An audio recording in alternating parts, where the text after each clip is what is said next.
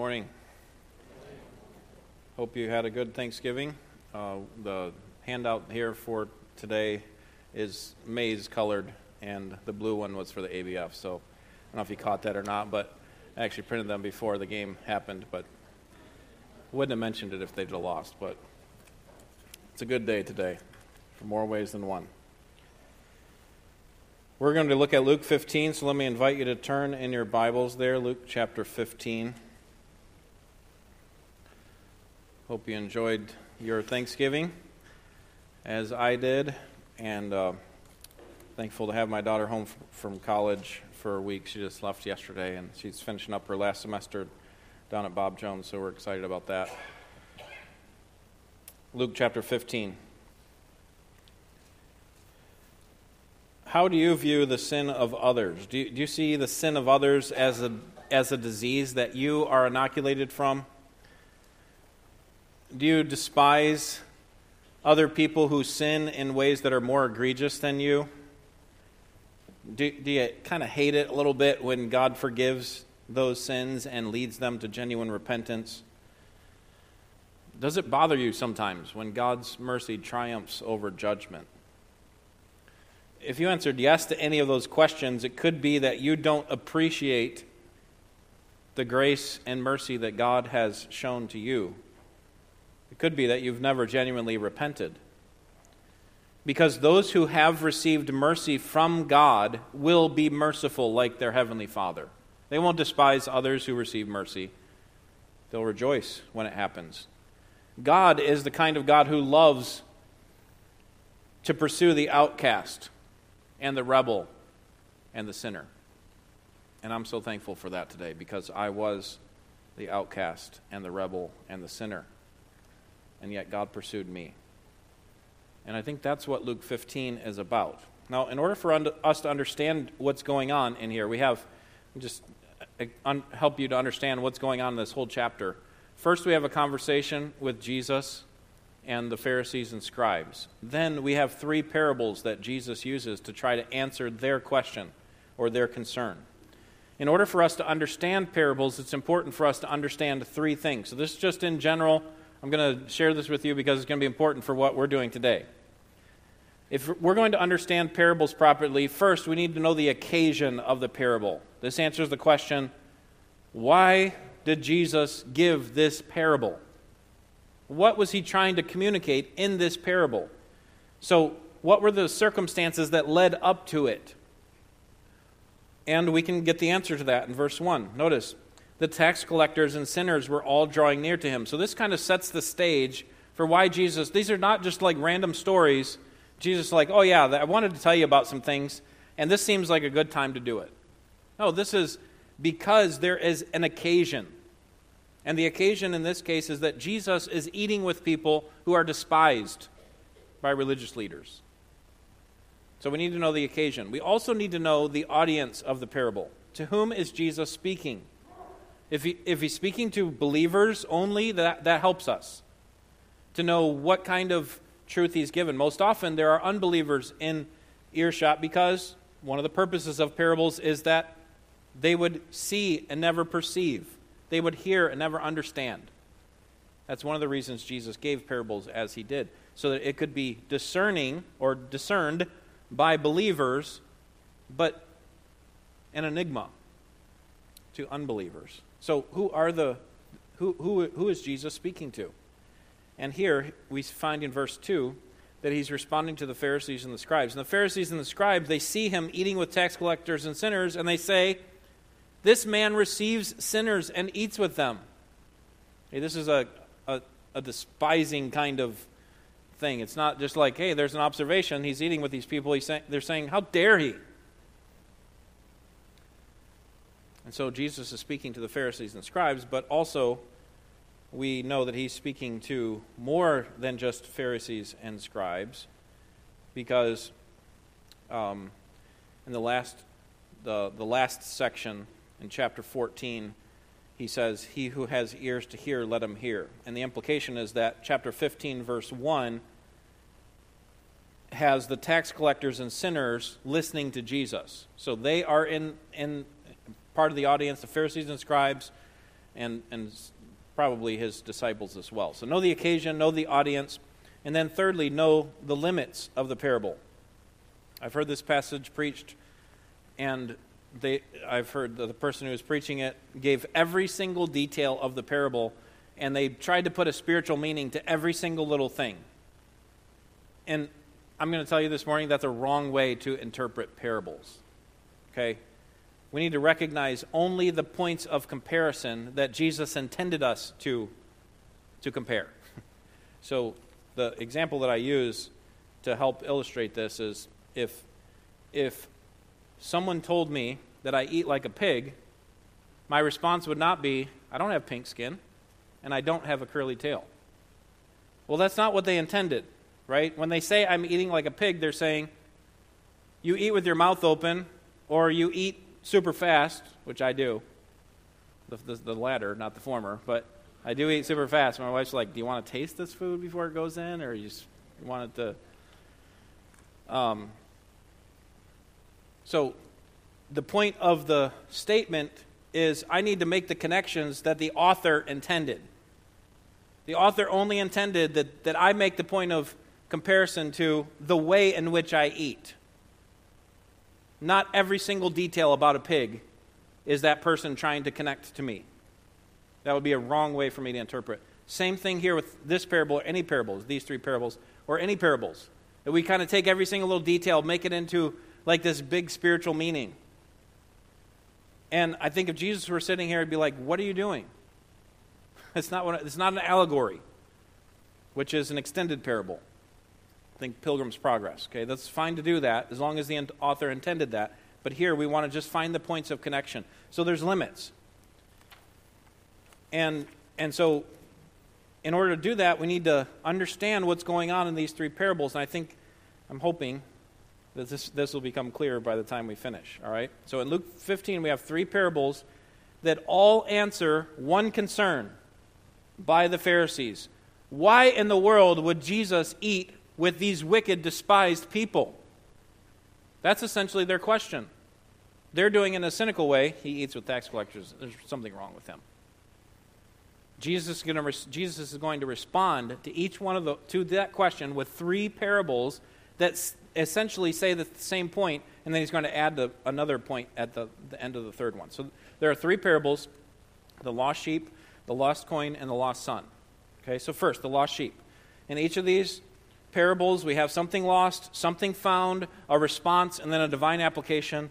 I'm going to just uh, I'm going to try to help us to understand it in terms of three things. The, shepherd, uh, there's something that's searched for, there's something to rejoiced about, and then there's a divine application. All right. So in the first one, we have we have a person who searches for something. This is a shepherd. He's lost his sheep. Let me just read this section here for us. Verse 3 So he told them this parable What man of you, having a hundred sheep, if he has lost one of them, does not leave the 99 in the open country and go after that one that is lost until he finds it? And when he has found it, he lays it on his shoulders, rejoicing. And when he comes home, he calls together his friends and neighbors, saying to them, Rejoice with me, for I have found my sheep that was lost. Just so I tell you, there will be more joy in heaven over one sinner who repents than over 99 righteous persons who need no repentance. So here we have a shepherd who lost his sheep. And this parable highlights the helplessness of a lost sheep. The lost sheep outside of the fold is as good as dead. And so the shepherd leaves the 99 to go for the one.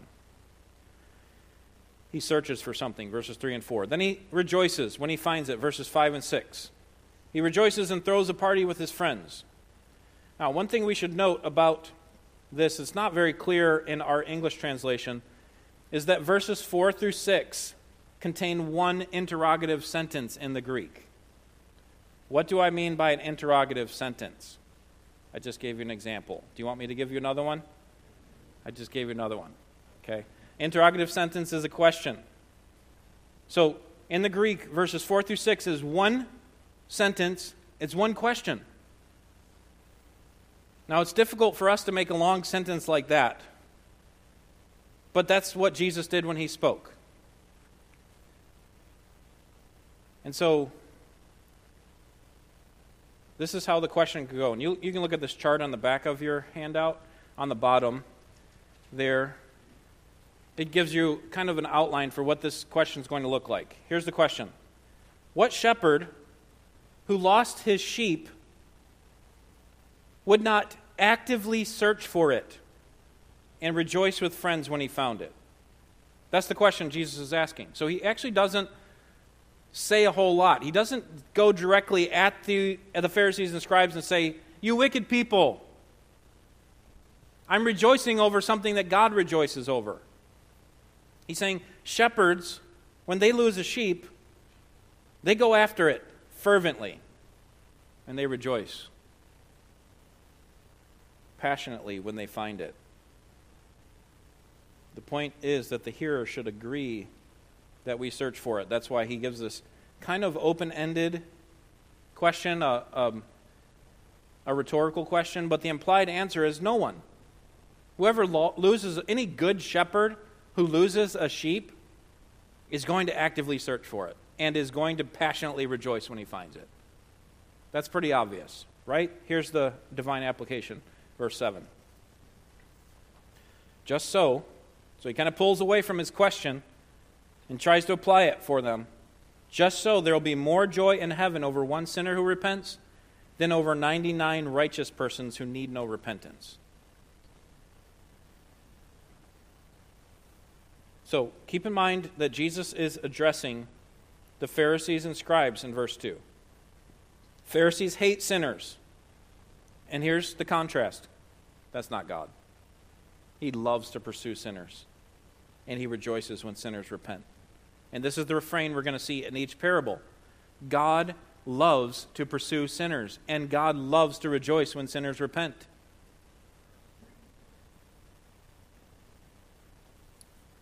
So there is joy in heaven. It's not just the angels. Sometimes we might think, oh, it's just the angels rejoicing whenever someone comes to repentance.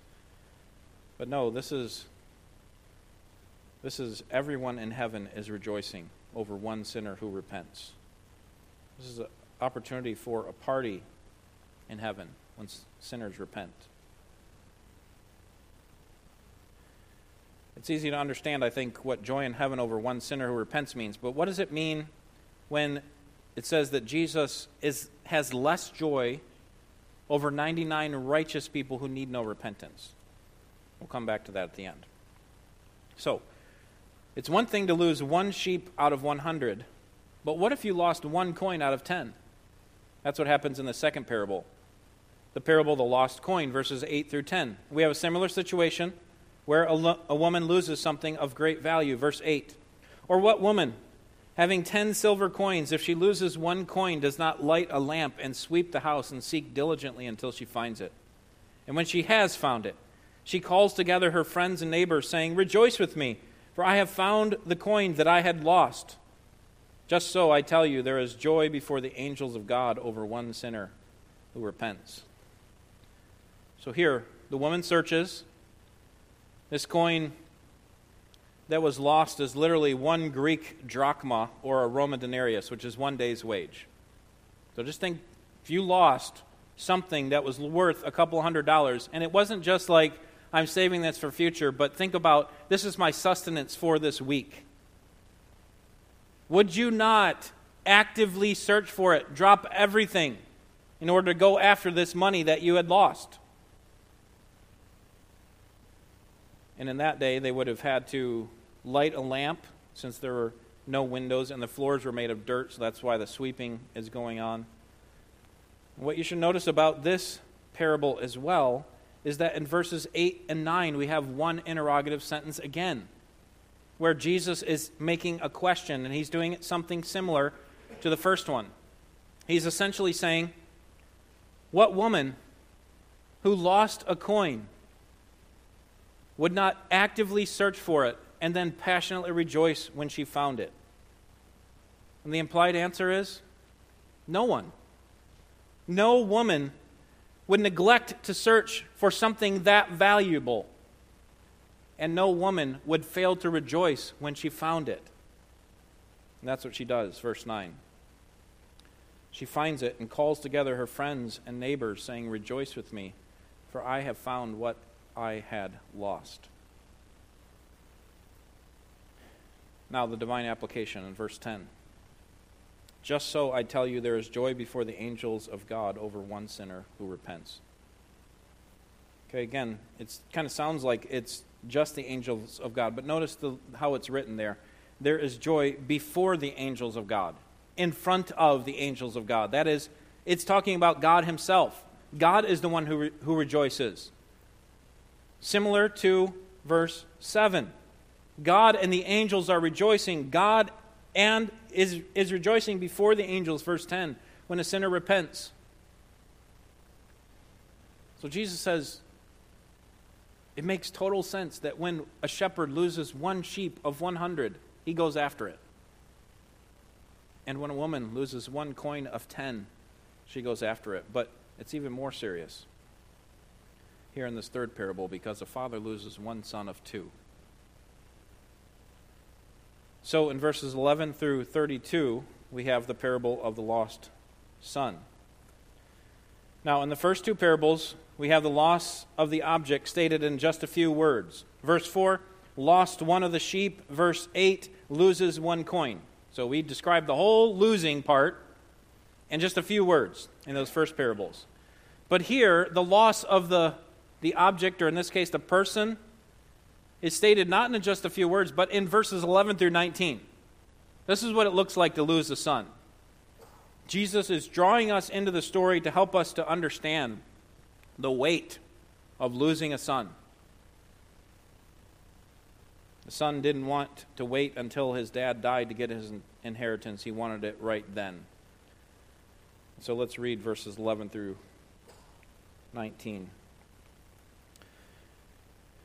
And he said, There was a man who had two sons, and the younger of them said to his father, Father, give me the share of property that is coming to me. And he divided his property between them. Not many days later, the younger son gathered all he had and took journey into a far country. And there he squandered his property in reckless living. And when he had spent everything, a severe famine arose in that country, and he began to be in need. So he went and hired himself out to one of the citizens of that country, who sent him into his fields to feed pigs. And he was longing to be fed with the pods that the pigs ate, and one and no one gave him anything. But when he came to himself, he said, How many of my father's hired servants have more than enough bread, but I perish here with hunger? I will arise and go to my father, and will say to him, Father, I have sinned against heaven before you, and I am no longer worthy to be called your son. Treat me as one of your hired servants. As the youngest son, he was entitled to one third of the estate because the oldest son received a double portion of the father's blessing or birthright. And so basically, if you had two children, then the older son would get two portions and the younger son would get the third portion. If you had five children, break it into six, the oldest gets two portions, the others just get one.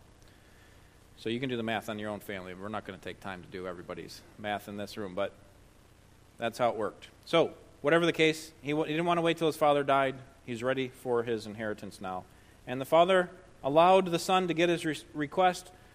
But first, in order to do this, it's not like he, he's got a lot of cash in the bank, right? So he, he probably had to divide his estate, sell some livestock perhaps, sell some land in order to get enough currency to pass on to the younger son. It looks like the older son gets a possession of his inheritance as well, because verse 12 says he divided his wealth between them.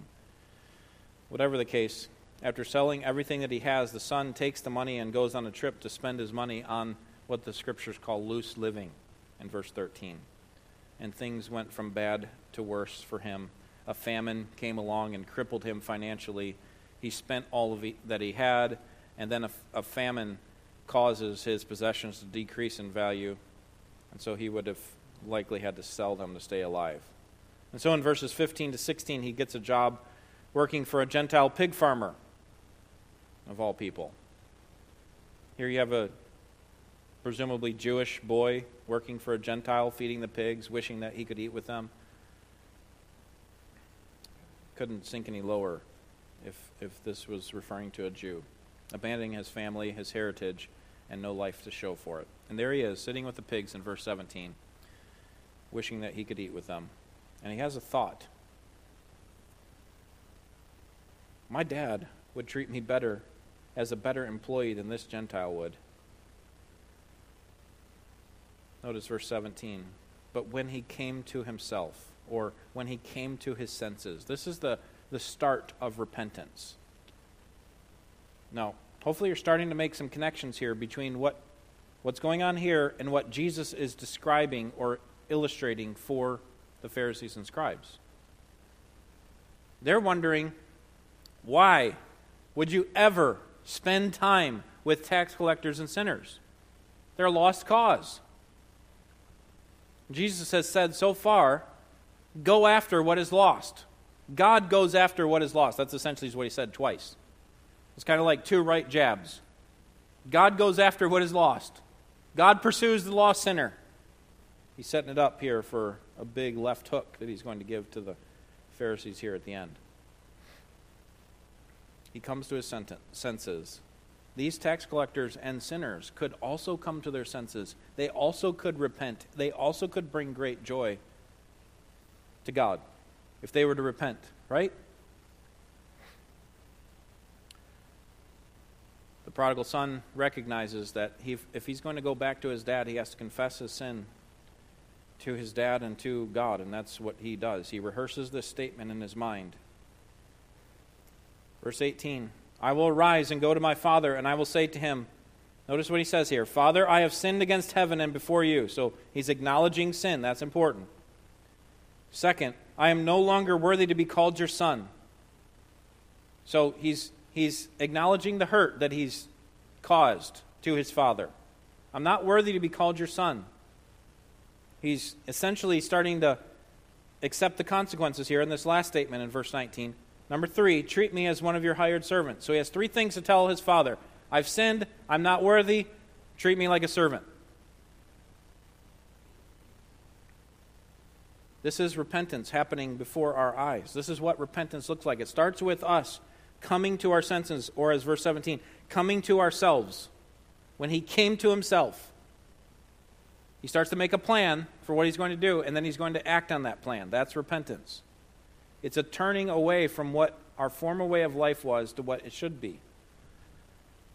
Jesus is describing that or illustrating that for us. So, after having rehearsed it, what he's going to say to his dad, he goes back to his father in verse 20. He arose and came to his father. But while he was still a long way off, his father saw him, felt compassion, ran and embraced him and kissed him. So, this is the active pursuit of the father. It seems like in the first two parables, shepherd actively going after the lost sheep, woman actively going after the lost coin, father sitting on the porch.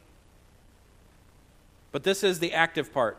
He's not going to force his son to come back. His son has to be repentant before his father is willing to, to receive him, to offer forgiveness. And so the active part is seeing his son return. He runs to him. Now, notice what he says in verse 20, the son. Remember, he had those three things he was going to say I've sinned, I'm not worthy, make me a servant doesn't quite turn out that way. Verse 21 The son said to him, Father, I have sinned against heaven and before you. That's the first one. That's exactly how he had, had prepared it. Number two, I'm no longer worthy to be called your son. That was the second one. Exactly as he rehearsed it. What was that third one? Make me like a hired servant. Where is it? It's not there. Why? What, st- what stops us in the story? The Father. The father jumps in and cuts him off. He says, Bring quickly the best robe, put it on him, put on a ring, shoes on his feet, bring a fattened calf, kill it. Let us eat and celebrate. For this son was dead and is alive. He was lost and is found. And they began to celebrate. Do you know why the son didn't state that third part, make me like one of your servants? Seems to me that the father cut him off. He was so excited about starting the celebration. Isn't this like our God? God doesn't wait for us to fully reform to give us forgiveness, does He? If you repent of your sins, then He is faithful and just to forgive. Is that how it goes? If We confess. It's simply a confession. We haven't even made the change fully yet, have we?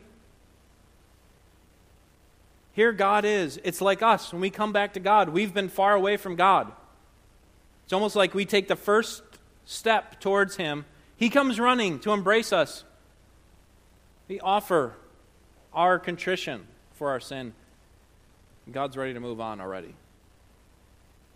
That is the nature of our loving, merciful God.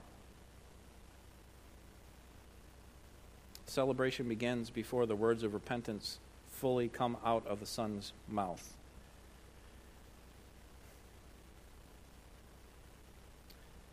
Father rejoices in verses 22 through 24.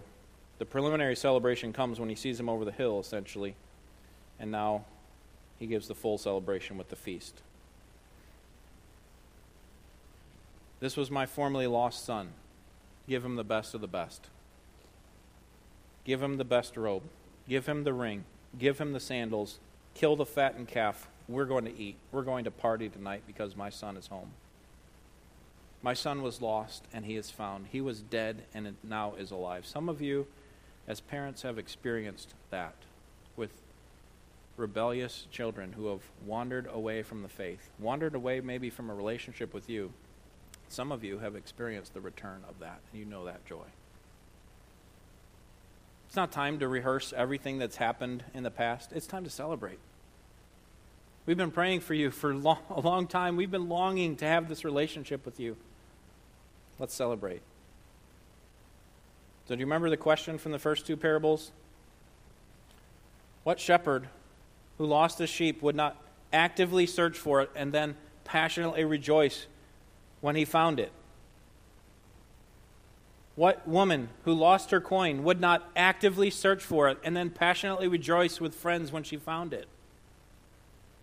And here's how we could describe verses 11 through 24. What father who lost his son would not actively search for him and passionately rejoice with friends when he found him? And the implied answer is no one. No good father would fail to, re- to, fo- to actively pursue his son who was lost. No father would choose not to rejoice when his son returned.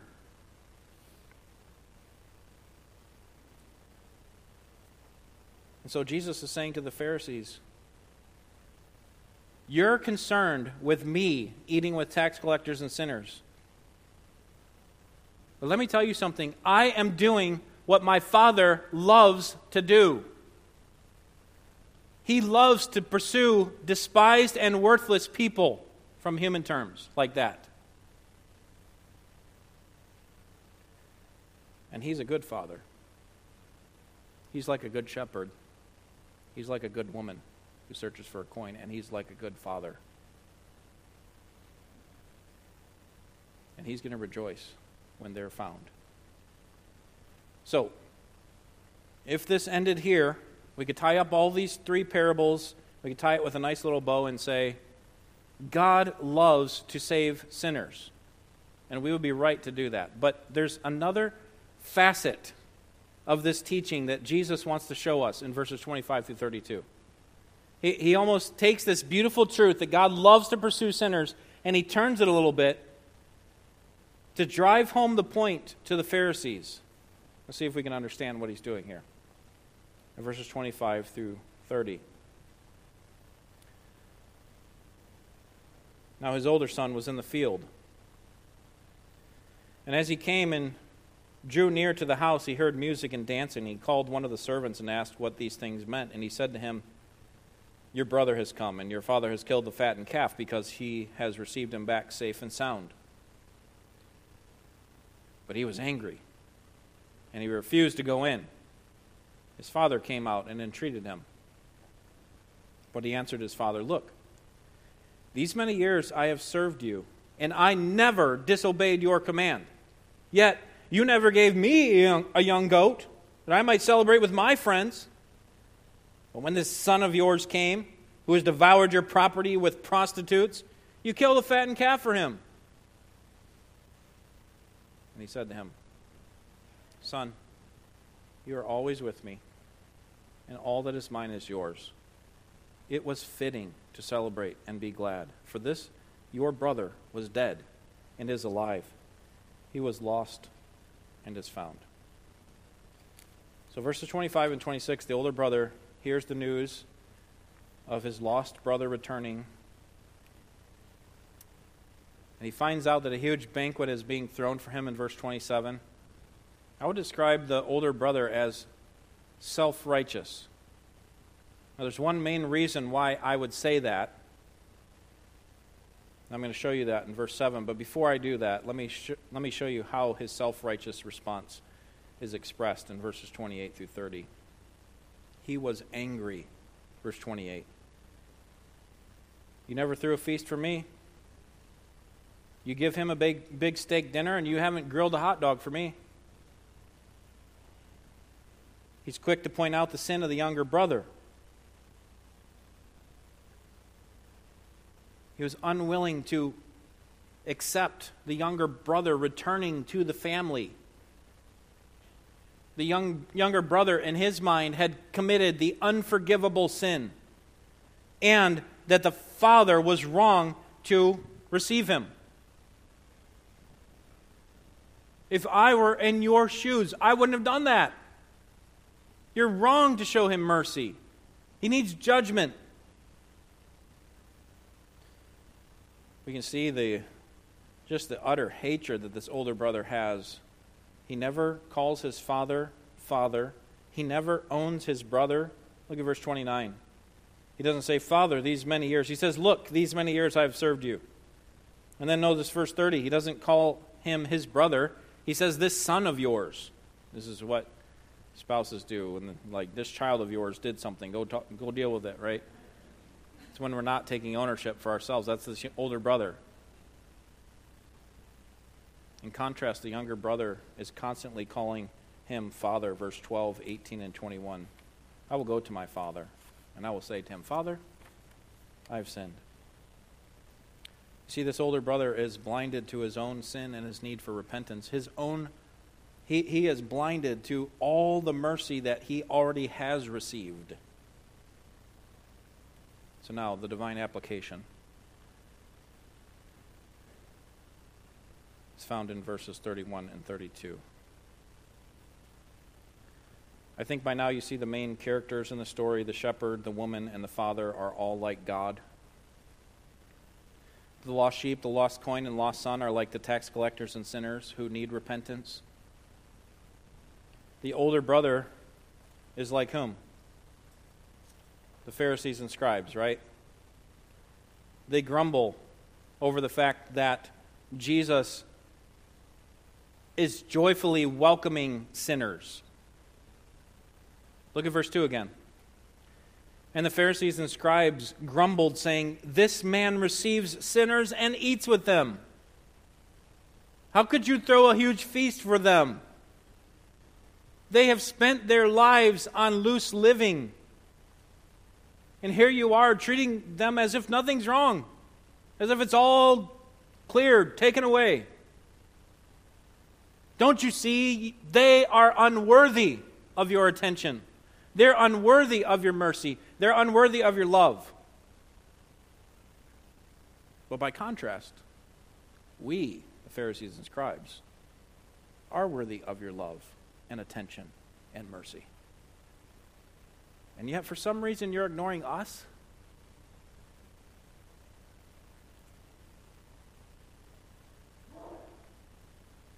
I want you to notice something in these parables, and that is whose evaluation determines whether something is valuable or not. It's the shepherd who sees the sheep as valuable enough to go after it, it's the woman who sees the coin as valuable enough to drop everything and search for it, it's the father who sees the son as valuable enough to lovingly wait for him and rejoice when he returns.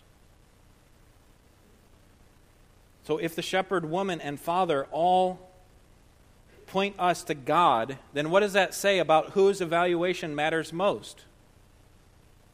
See, the, the Pharisees and scribes are looking at the same lost son as the father, these tax collectors and sinners. They see them in very different, a very different light than the father.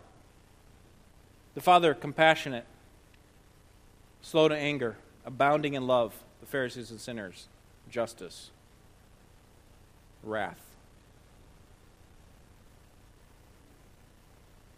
And from their perspective, my younger brother has been lost.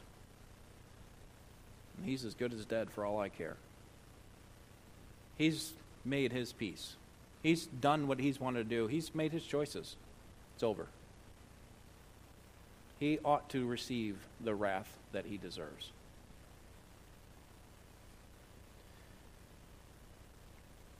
In this third parable, we have a surprising twist that we didn't have in the first two. The younger brother was on the outside of the father's blessing, but by the end, he's on the inside.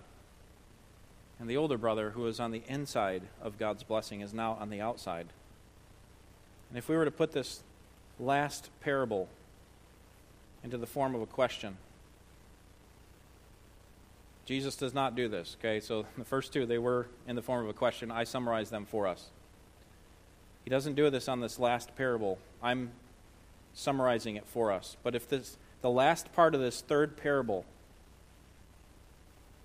Let's just review the first ones. What shepherd who lost a sheep would not actively search for it and then rejoice with friends when he found it? No good shepherd would fail to do those things. What woman who lost her coin would not search for it and then rejoice with friends when she found it? No one, no good woman would not search and rejoice? What father who lost his son would not actively search for it and passionately rejoice with friends when he found it? No one. He sees it as valuable. He will search, he will rejoice. Here's the last one verses 25 through 32. What person who lost his brother would not search for him and then passionately rejoice with friends when he found him. What brother would do that? And the implied answer is an unbelieving one.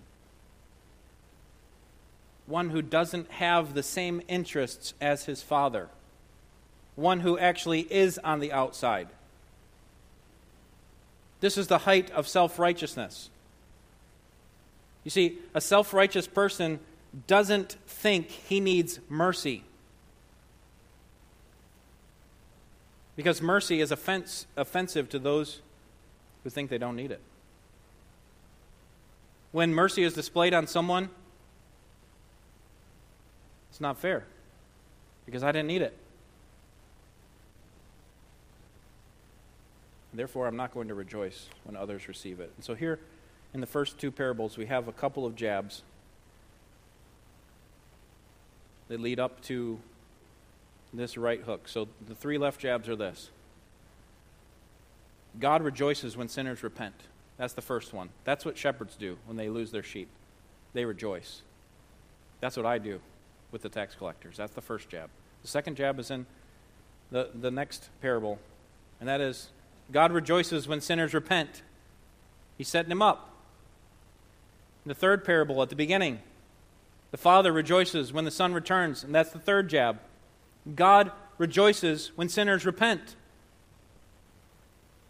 And here comes the right hook, and I think one of the themes for, for this text. True sons rejoice with the Father when sinners repent. True sons, this is the, the blanks on the very bottom of the back. True sons rejoice with the Father when sinners repent. The problem is that the older brother doesn't believe that the younger brother is worthy of the Father's love. And so Jesus is saying through these parables everyone who loses something of value actively searches for it. Everyone who finds something of value rejoices with friends when they find it. And you see the point? You Pharisees, you are like the older brother you don't see any value in the tax collectors and sinners. And so you're not going to actively search for him? And when he returns, you're not going to rejoice passionately with friends because there's no value in your view. And yet, no, notice this loving picture of God's beautiful mercy, even shown to the Pharisees in the very last couple of verses. Verse 31 And he said to him, Son, you are always with me, and all that is mine is yours. It was fitting to celebrate. So here he's essentially extending another opportunity for you Pharisees to come back to repentance, to actually join in the celebration. He's not saying you're far off, you're removed.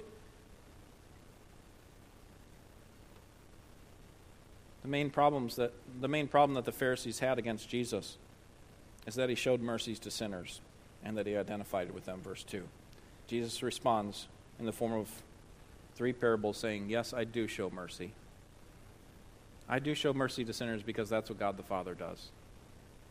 So, let's go back to verse 7 because I want to explain this phrase here that I skipped over. Verse 7 Just so I tell you, there will be more joy over one sinner who repents than over 99 righteous persons who need no repentance. Now, we could say the same thing about the nine coins that didn't need to be found. Right? There's, there's more joy over one coin than, that's found than over nine coins that didn't need to be found. There's more joy over one brother, son, that is found than over the other son that, that wasn't lost.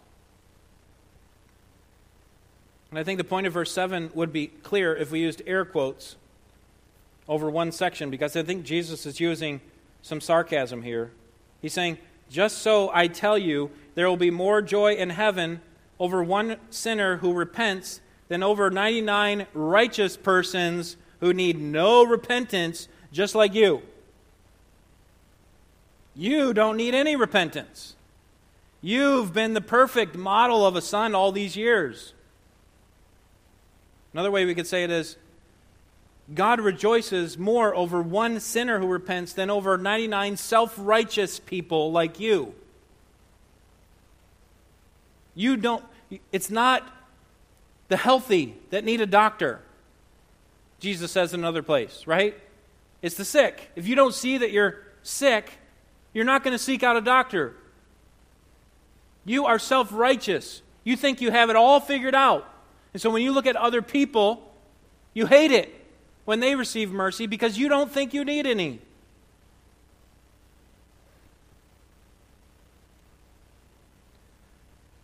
But the tragedy is that your self righteousness is actually going to cause you to miss out on the blessings that the Father has offered to you as well. So, two principles and one application as we conclude this morning.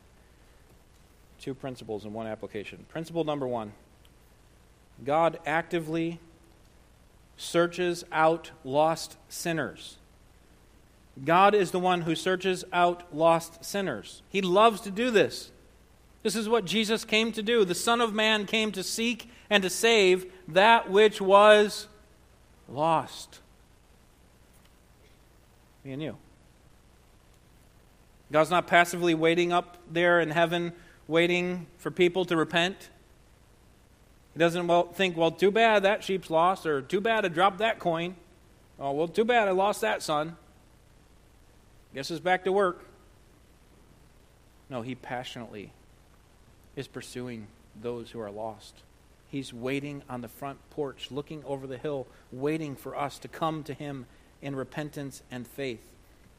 And he's so passionate about searching for lost sinners that he sent Christ to ransom us from our sins. And because God loves to pursue sinners like you and me, we should be amazed at his grace. That he gladly embraces us when we come to him. When we come to him in contrition, God runs to us. God actively seeks out lost sinners. Number two, God passionately rejoices when sinners repent. Listen to the three refrains again. Verse 7 There will be joy in heaven over one sinner who repents. Verse 10 There is joy in heaven over one sinner who repents. Verses 20 and following While he was still a long way off, his father saw him, felt compassion, ran, embraced him, and kissed him. Let us eat and celebrate. And they began to celebrate. Verse 32 we had to celebrate and rejoice.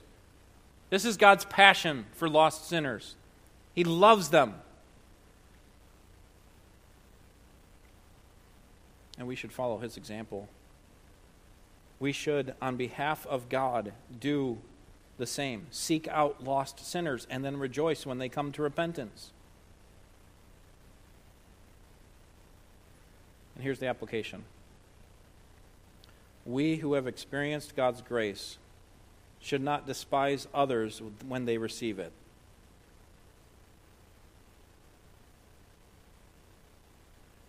You might be thinking this this passage seems to be about kind of drawing a line in the sand between a believer and an unbeliever. And that just doesn't make sense then. And I would say, yes, that is why we must test ourselves to make sure that we're not thinking and acting like these self righteous Pharisees and scribes. They see themselves as responsible and obedient and even deserving of the Father's mercy.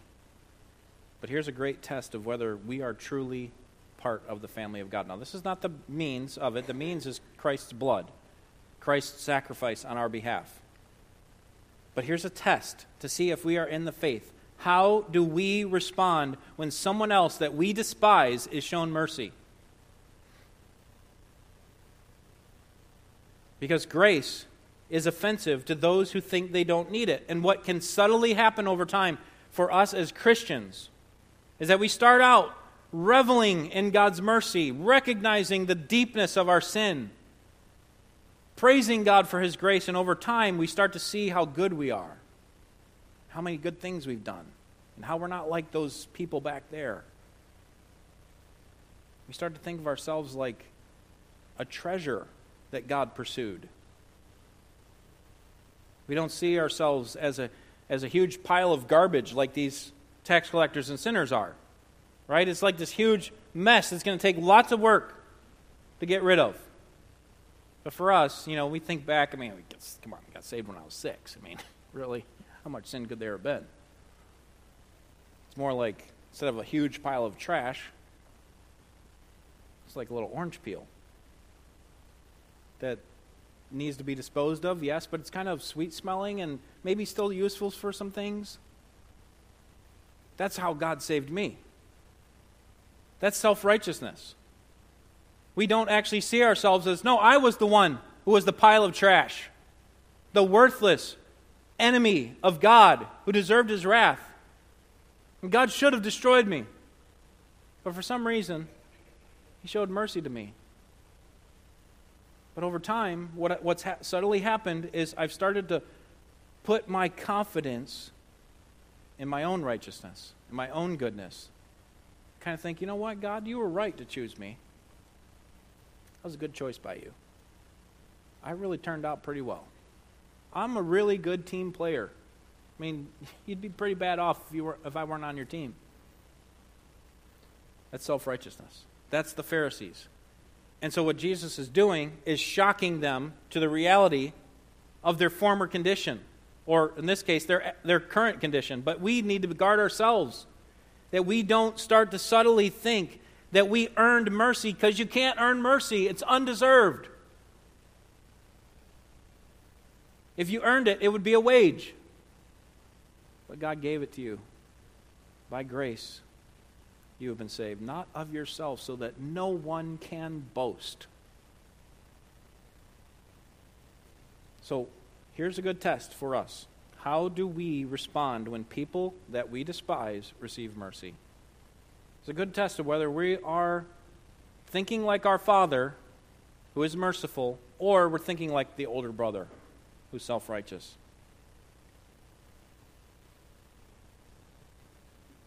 Do you grieve when a professing believer turns their back on God, starts to walk on a pathway of destruction? Or is it like, eh, it's fine? They, they've mistreated me, so good riddance to them. What about when they're restored? Do you take pleasure in seeing God's grace poured out on them? Or does it grieve you? that they didn't crash and burn. Why couldn't they have received judgment? That would have been so much better for them. Those who have not experienced God's mercy despise those who receive it.